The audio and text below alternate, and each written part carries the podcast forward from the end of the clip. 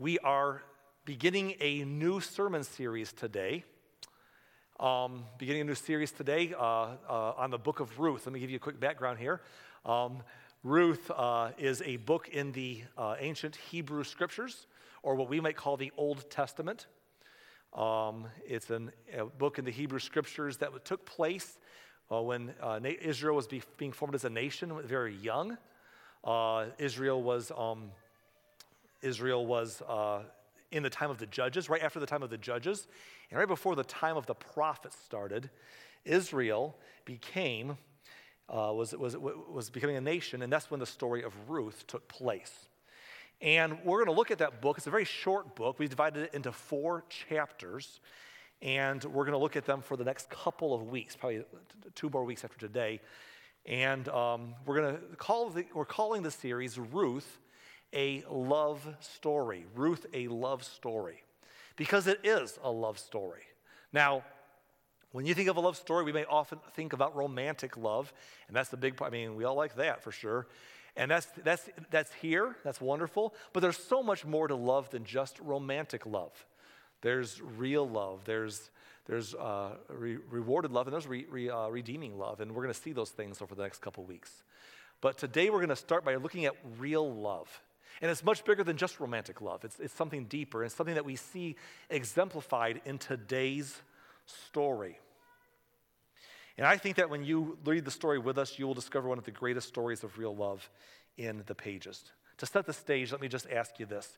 Have you ever tried to be a loving and considerate of the people around you, only to run into your own hard times and find it harder to do? I mean, it's one thing to say I'm a loving person to people in my life. I'm considerate of others. I just think that's the way I ought to be. But then all of a sudden, life comes along and knocks you down. You get the bad diagnosis from the doctor. You lose your job. You have a relational setback. Something happens to shake up your world. And suddenly, the loving, considerate person that you've always aimed to be to make the world a better place is suddenly more challenging to you, because now all of a sudden you are struggling through your own heartache. Have you ever felt so consumed by your own grief that you had a hard time being patient with the problems of others or meeting the needs of others because your own needs were now standing out more and you had less margin? What are we supposed to do when life makes it difficult for us to be helpful to others, to be a loving person? What are we supposed to do? Do our difficulties excuse us from the important virtue of being loving people, of having real love? It would feel reasonable, maybe. What do we do? What should we do in our times of personal suffering and struggle? As we begin this study through the book of Ruth, and we taught on Ruth 5 years ago, actually, and we wanted to come back and look at that story again at this time. And as we begin this journey through Ruth, we want to see a beautiful story of real love, and we're not even going to talk about Ruth that much today. Ruth, as a person, will be mentioned today a little bit, but not focused on, because another character in the story of Ruth is going to stand out when it comes to having real love through personal difficult times. Something that we all need to remember when it's us. We're going to talk about Naomi. Let's begin by starting. We're going to read every verse in the book of Ruth over the next few weeks. But let's start with Ruth chapter 1 and verse 1. In the days when the judges ruled in Israel, a severe famine came upon the land. So a man from Bethlehem in Judah left his home and went to live in the country of Moab, taking his wife and his 2 sons with him. Now, let me pause here and just give you a little setup of what's happening here. A famine hits Israel, and this family decides to leave. This is a very big deal that they're leaving Israel during the famine. Here's why. It's a big deal because, you see, God had done an awful lot to bring the children of Israel to this promised land. He wanted them to stay there. They were still a very young population. it was very easy to not have the roots that they would have hundreds and hundreds of years later. It would be very easy to feel like this was a temporary a departure that could turn into a permanent one for the nation. In fact, if you were to rewind the story to their founding fathers, the very early pilgrimage of Israel started with Abraham and his son Isaac and then Jacob. Isaac wasn't even allowed to leave this area to go get married. He wanted to go back home and get a bride. Dad sent a servant to bring a bride back to Isaac out of fear that if Isaac returned back to where they came from, that he would never want to come back, and they felt that this was the land God promised them. So they are in a place where this was their spot. And now a famine hits the land, and this family decides to leave the country. And of course, leaving the country is leaving their land. And leaving land was a very big deal in this culture. You have to understand, property ownership was a very big deal. And in an agrarian culture especially, property ownership was a big deal. And so for the Hebrew people, it was even a spiritual deal. God gave every bit of this land to them, and he assigned areas to different tribes according to their ancestry, and different families had different pieces of land. And so their identity was a very big deal to be attached to their land, not just for wealth, but for heritage. And this man looks at all of that and says, you know what, I'm going to leave because there's a famine, and I'm just not so sure we're going to make it here. And he doesn't only leave Bethlehem. By the way, Bethlehem is a very important city. Not yet discovered how important it is, but we know in history now how important this place is. But here at the beginning, this man is, I'm going to leave Bethlehem, and I'm going to go, and he moved to Moab. Now, Moab was a very, very wicked place. Moab was a country that actually gave the children of Israel a lot of trouble as they came to their promised land. In fact, in kind of getting together with some of the people of Moab, they brought some sinful practices in the country so bad that they faced judgment spiritually for the sin that came through the Moabite people. And so at this time, to leave their homeland and their land and go to Moab was a very big deal. But this man says, there's a famine, and I got to do what I got to do, so we're going, me and the wife and the kids, and we're leaving it behind to go to this other country. Let's continue verse 2. The man's name was Elimelech. His wife was Naomi. Their two sons were named Mahlon and Chilion. They were Ephrathites from Bethlehem in the land of Judah. And when they reached Moab, they settled there. So they settled down in this new place, as we've just talked about. Verse 3, then Elimelech died, and Naomi was left with her two sons. Can you just imagine how hard this would be? Because they're in a foreign land, and now the man who brought them there, I don't know how much of a joint decision it was between Elimelech and Naomi in that culture. It was very patriarchal. It could have just been wife, kids were going, you know. But either way, whether it was a joint decision or mostly his, they're in Moab, far from home, far from family, far from support. And he died. And this is important to understand as we get into the story. In that time of culture, it was very hard to be a woman anyhow. Women didn't always have the kind of rights that we appreciate today, and they didn't have them today for even 100 years back. It's just amazing how times were in the world back then, in this part of the world. Women couldn't get votes or say so. They couldn't testify in court. They didn't own property. Traditionally, a lot of women, when they would marry more for convenience and support than for love, because you had to figure out how to get by. It was just not a culture that we understand today. And to be a widow in that culture, you didn't have anything, potentially. If you had your husband's land, that was one thing you'd have, but if you couldn't pay for it because you couldn't do anything, then you'd lose it. And it was almost a death sentence for many people. And Naomi's lost her husband, and she doesn't even have her land anymore. They've left Bethlehem. They're in Moab. They've got nothing. And she's a widow in this culture. What is she supposed to do? Well, she has her two sons, and that's usually what you depend upon when your husband dies, is you got your family around you. So her two sons, men in the men's world, could help her out. That's a good thing, right? Verse 4, the two sons married Moabite women. Of course, they lived in Moab. Their choices were in Moab, so they married Moabite women. One married a woman named Orpah, not to be confused with Oprah, which I said accidentally while I was practicing the sermon yesterday. Married a woman named Orpah, and the other, a woman named Ruth. I didn't get that one wrong, named Ruth. But about 10 years later, both Mahlon and Chilion died. This left Naomi alone without her two sons or her husband. Can we just grieve for Naomi for a minute here? What a lousy outcome. I mean, her husband dies. Her sons marry. She's at least trying to pick up her life and go forward with their help. Then they both die. Now she's alone, and their two daughters from Moab that she's living there. All the men in her life, all her family's gone. Why did they die? We don't know. Did they, get into their company and get in trouble and get hurt? I don't know. Did they have a genetic problem that caused it ran in the family and the men died? I don't know. We can speculate what happened. We don't know. All we know is that Naomi is now a widow. Her husband's gone. Her two sons are gone. And she's alone. She has two daughters-in-law living there in their land where she's far from home. And again, in a culture where widows are usually in big trouble. What do you do? What a bad situation. By the way, I can only imagine how much grief and also how much guilt could compound grief. We all know this to be true, don't we? That whenever we go through grief in life, whenever we suffer in life, what we tend to do is we tend to not only grieve, but the enemy comes along and drops a huge old heaping of guilt on top of our grief.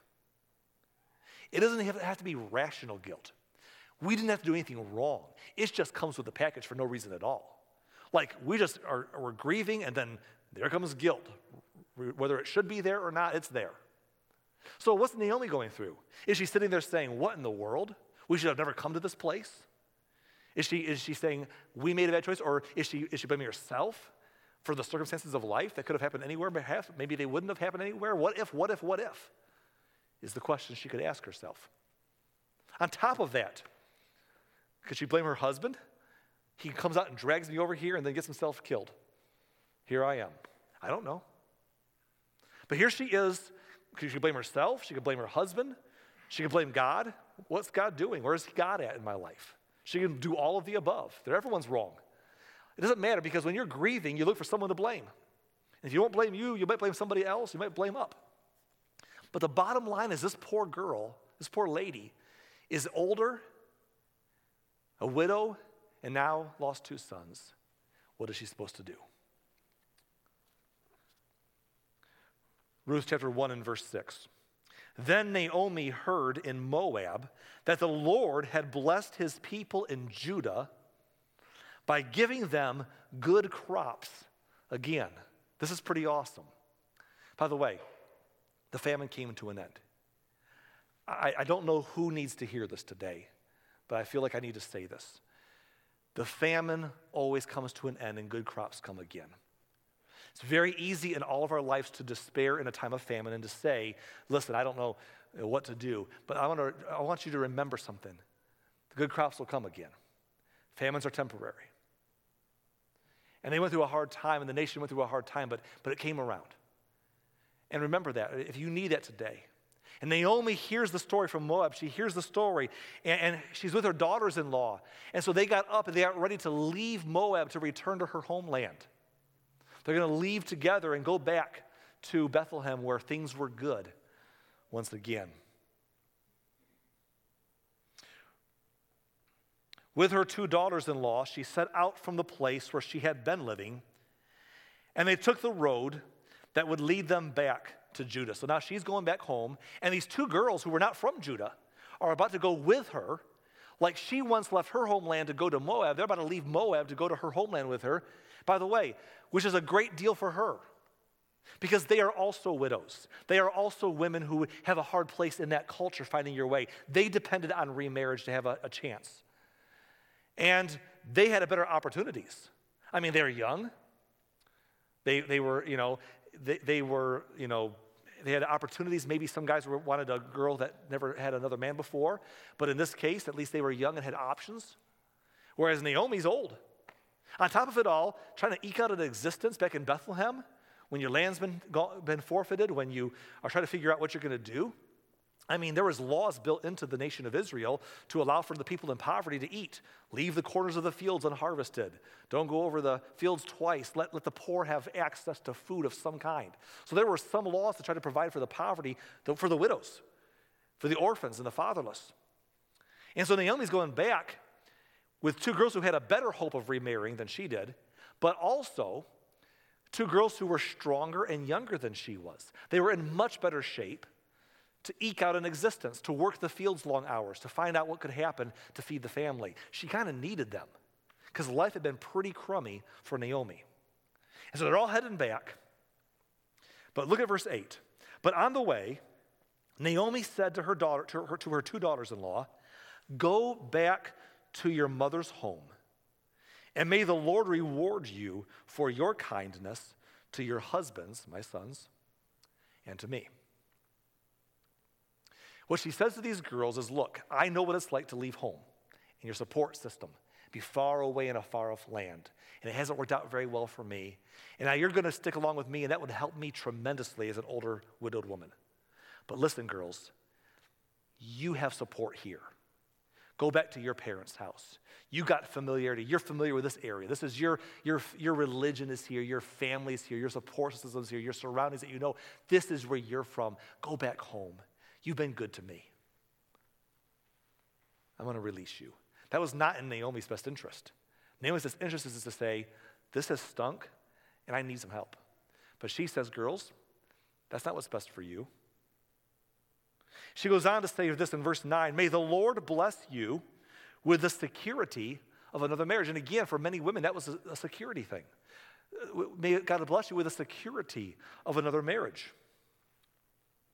Then she kissed them goodbye, and they all broke down and wept. Can you imagine this, the emotional scene that's happening with these girls who've lost their husbands? And they've been through a lot too. They lost their husbands. She lost her husband and her sons. They lost their husband and never had kids. They're all grieving. And they hug and they cry and they weep. Verse 10, no, the girls said, we want to go with you to your people. They loved her, so they thought so highly of Naomi that they're going to say, we're still going to leave this place against all sense and go with you to your people.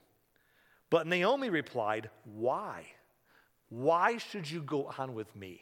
Can I still give birth to other sons who could grow up to be your husbands? I have nothing to offer you. Girls, you have something to offer me. In support and youth, I have nothing to offer you. No, my daughters, return to your parents' home, for I am too old to marry again. And even if it were possible, and I were to get married tonight and bear sons, then what? Would you wait for them to grow up and refuse to marry someone else? No, of course not, my daughters. She's talking about, she's making a great case to scare them away for their own good. And then she says this, things are far more bitter for me than for you, because the Lord himself has raised his fist against me.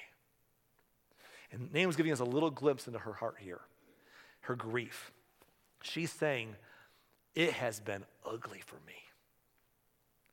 She is saying, I'm in a worse spot than you girls are. And I feel like God himself has turned against me and raised his fist against me, and I am in a bad position, and it's worse for me than it is for you. But I can't think of me because I need to think of you. If I'm thinking of me, I'm saying, I've had a hard road. My husband died, my kids have died, but God's got his fist against me. I need some help. You girls stay with me. But if I'm thinking of you, your best future is for me to release you. So go. That's got to be hard. And again they wept together, and Orpah kissed her mother-in-law goodbye. So Orpah takes her advice, and she hugs her and kisses her and cries one more time, and she goes back home. But Ruth clung tightly to Naomi. Look, Naomi said to her, your sister-in-law has gone back to her people and to her gods. You should do the same. Ruth, why are you still here? Go home. I want to pause here just for a second to say this. is so easy to miss when you read a story quickly. If you've ever read the book of Ruth in a Bible reading plan and you just were getting through chapters 1 through 4, you may not have thought about it. But Naomi is a very destitute, beat down person. I don't know how much she's blaming God, or she's saying God's giving me what I deserve because we broke the covenant by leaving and going to Moab, or if she's blaming her husband. I don't know what. She's just saying, it stinks. It stinks for me, and I'm in bad shape, and that's a bitter life. But even in the middle of it all, she's looking at these girls, and she's saying to them, I need to serve you. I need to do what's best for you. And if Naomi is teaching us something, what Naomi was saying is this, that my suffering doesn't give me a right to be selfish. That my suffering doesn't give me a right to sit there and say, well, you know what? Forget everybody else. Been tough for me. Therefore, it's time for me to look out for old number one. Time for me to look out for me. That's what we tend to do. We tend to say, hey, I tried. I played the game of whatever, caring. But you know what? I'm jaded, I'm burnt, and I'm bitter, and I'm just done. But Naomi, in the middle of all of that, said, you know what, girls? Selfishly, this is what's best for me, but my suffering doesn't give me a right to be selfish. You need to do what's best for you, and I need to nudge you that direction. What she was also saying was this, my hurt does not invalidate your hurt. Isn't that what we do sometimes? We compare hurts. I've seen it my whole life. People can, well, this is worse than that. My hurt is my excuse for my behavior. Well, don't gripe to me. Don't tell me how hard it is for you. It's been hard for me. It's been harder for me. But the truth is that whatever I'm going through, whatever you're going through, whatever Naomi is going through, someone else is also going through hurt. And we can't look past theirs and say, oh, that ain't nothing. You should see me.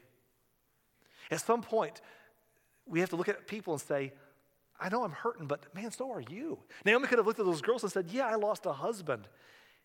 And my boys, you lost your husbands. And you were with them for years, and you didn't even have kids. This isn't your dream. Well, you're going to go to a foreign land because I need help? That's not your dream. Oh, come on.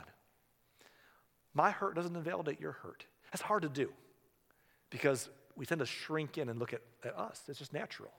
Now, what happens next is Ruth refuses to listen to her mother-in-law and go back home. She says, I'm sticking with you. Now, we're not going to read those verses. We're going to read every verse at some point, but that's next week. But she gives a beautiful response that we'll come back to. But basically what she does is she says, I'm sticking with you, Mom. I'm going with you back home to your home country. For today, let's finish this chapter about Naomi's return. Ruth 1, verse 18.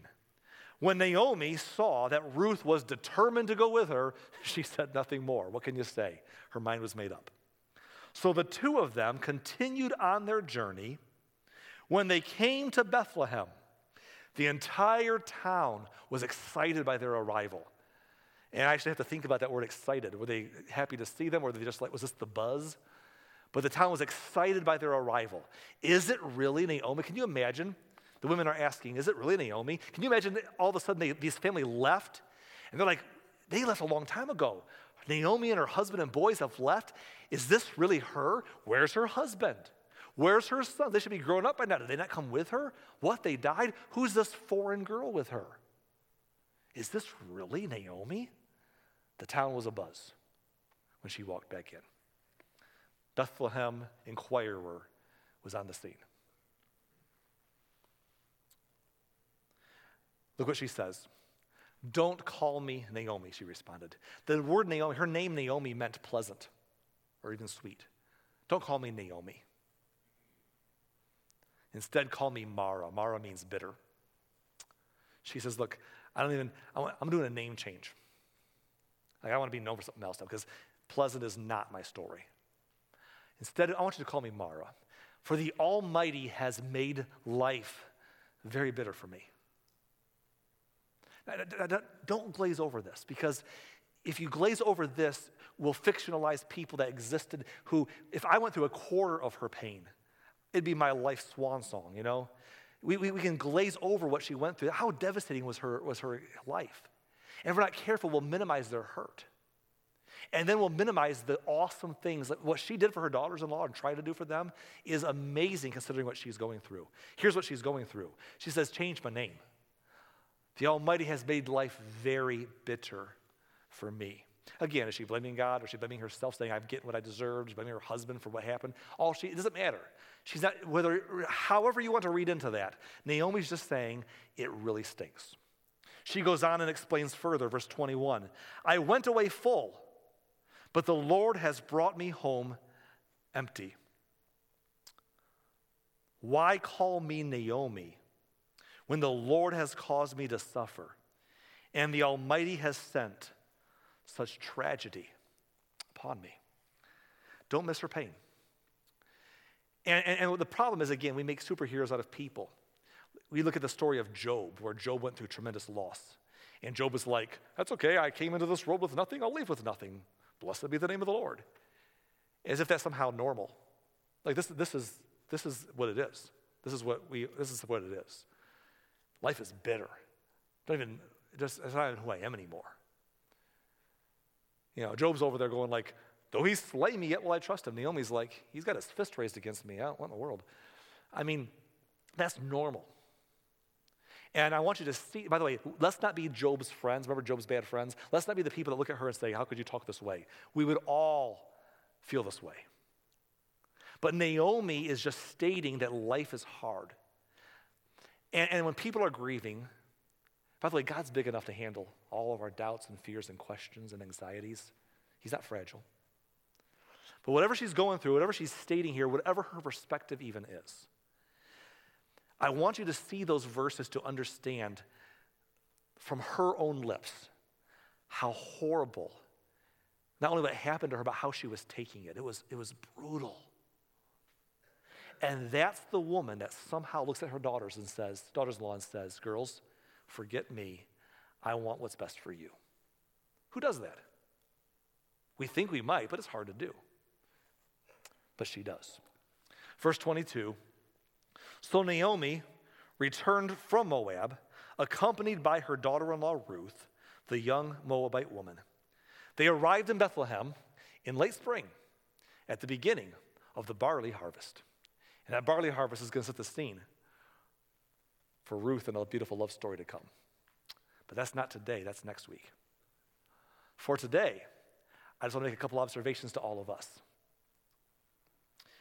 And I want to lean into Naomi and all of her pain and all of her suffering, and yet her ability to say, as I said earlier, that my suffering doesn't give me a right to be selfish. Her ability to say that my hurt does not invalidate your hurt. And if I can turn that around and kind of like let Naomi preach to us a little bit, if I let Naomi kind of speak into our lives and kind of be pointed. In other words, if I could let Naomi's story kind of raise a finger and tell us what we don't want to hear when we're going through bad times. If I'm going through a bad time, I don't want someone in my face telling me how I ought to be doing it, right? If you're hurting, you don't need someone in your face preaching at you at the moment. You need someone to love you. But if I, from the stage right now, can say to all of us in this room, all of us online, that Naomi's sermon was preaching to all of us what we need to hear, this is the message. That feeling unloved doesn't give you the right to be unloving. That feeling unloved doesn't give me the right to be unloving. That I'm still called, that I'm still the responsibility, that I can say, well, I was doing fine and then life got tough, so forget that. That's not what love is, and that's not what love does. In fact, what is love? Remember those little comics growing up, the little cart in the paper, the little Love Is comics, little guy and girl cartoon that were too poorly clothed, showing what love is all the time? All right, so love is. What is love? Well, let me give you some thoughts here. Love is giving mercy when you don't feel you are receiving it. It's hard to do. Like, I want to show mercy to these girls and let them go be set free from their responsibilities to me. Naomi's like, where's my mercy, God? Your fist feels like it's against me. When I don't feel like I'm receiving mercy, it's easy for me to justify that I don't need to give any. Give me a break. But love says I can give mercy even when I don't feel I'm receiving any mercy. What is love? Love is remembering others when you feel forgotten. That's hard. The tendency in all of us when we feel forgotten by God, by the world around us, by everyone who we thought cared, is to shrink back into a bubble and to validate our belief that no one cares, because you just pull back further and further until no one knows what to do. And here's the thing, sometimes that's valid, understandable feeling, but here's what we have to remember. That in the moments that we feel forgotten, we can't control that. But I'm always amazed by the people who say, what I can do is I can remember others when I feel forgotten. I can make sure that somebody else doesn't experience the pain of feeling forgotten. I can make sure someone else is remembered. I can control that. Love is caring for others when you feel neglected. Love is saying, look, I feel neglected, but guess what? I can't control that. But I can make sure that you feel cared for, that you're not neglected. See, it's amazing to me in my life, and I've learned this the hard way, and it's a beautiful thing to figure out, and I've not always gotten it right, but when I have, it's such a life changer. That when I get to the spot where I'm saying, I'm forgotten, I'm neglected, I'm whatever, it's helpless, it's embittering, it's reactive. But when we step out to be proactive and say, you know what, I can't control that, but I can control that I can do for you what I wish someone would do for me. I can do for you what I wish someone would do for me. I can love you. I can care for you. I can remember you. I can show you mercy. Love is seeking their happiness even when you can't find yours. And that's what happens. We're like, you know what? I have every right in this world to look out for old number one right now, after all I've been through. And that's true. But that's not what love requires of us. Love says, how can I help you even though it's evading me? That's Naomi. That's not Naomi, that's Ruth. We're not discussing Ruth today, but that's Naomi. She's a rock star. I know, we all like the giant killers. Give me David with a sling and a stone taking on the giant. That's the hero. I think Naomi's the hero, a hero. It's not just people who take down giants. It's people who walk through tremendous heartache and tremendous loads of grief who can somehow say, though I am hurting, let me do right by you. That God will bring a beautiful story that we're yet to see, a beautiful story to come from a woman who bore a heavier burden than perhaps stepping on a battlefield with a sword. She hurt, and yet she loved even in her hurt. So as we wrap up for today, let's take this important truth home with us together. That real love, we're talking about romance, but real love does the hard things, even in the hard times. Doesn't just do the hard things when it's easy, when everything's convenient, when the stars and the planets line up just right. Even in the hard times, real love does the hard things. Or if I can change it this way, real love does what is hard, even when it's hard. That's what we're called to do. That's what Jesus did for us. That is the gospel. Our sin that broke the relationship with God, what it cost him to bring redemption to us, was God saying, let me show mercy to the unmerciful and love to the selfish and restoration. That's huge. And to be like Jesus, to show the love that he's shown us, the real love, is a calling we are called to as believers in Christ. And you say, what about my happiness? But here's the thing. Jesus said this, about 1,000 years after this, Jesus said, if you seek your own life and your own happiness and all that stuff, you're going to lose it all. But if in the middle of whatever is going on, if you can lay that aside and see and lose your life and serve others and follow me and do what I'm calling you to do, you'll find it. You'll find it there.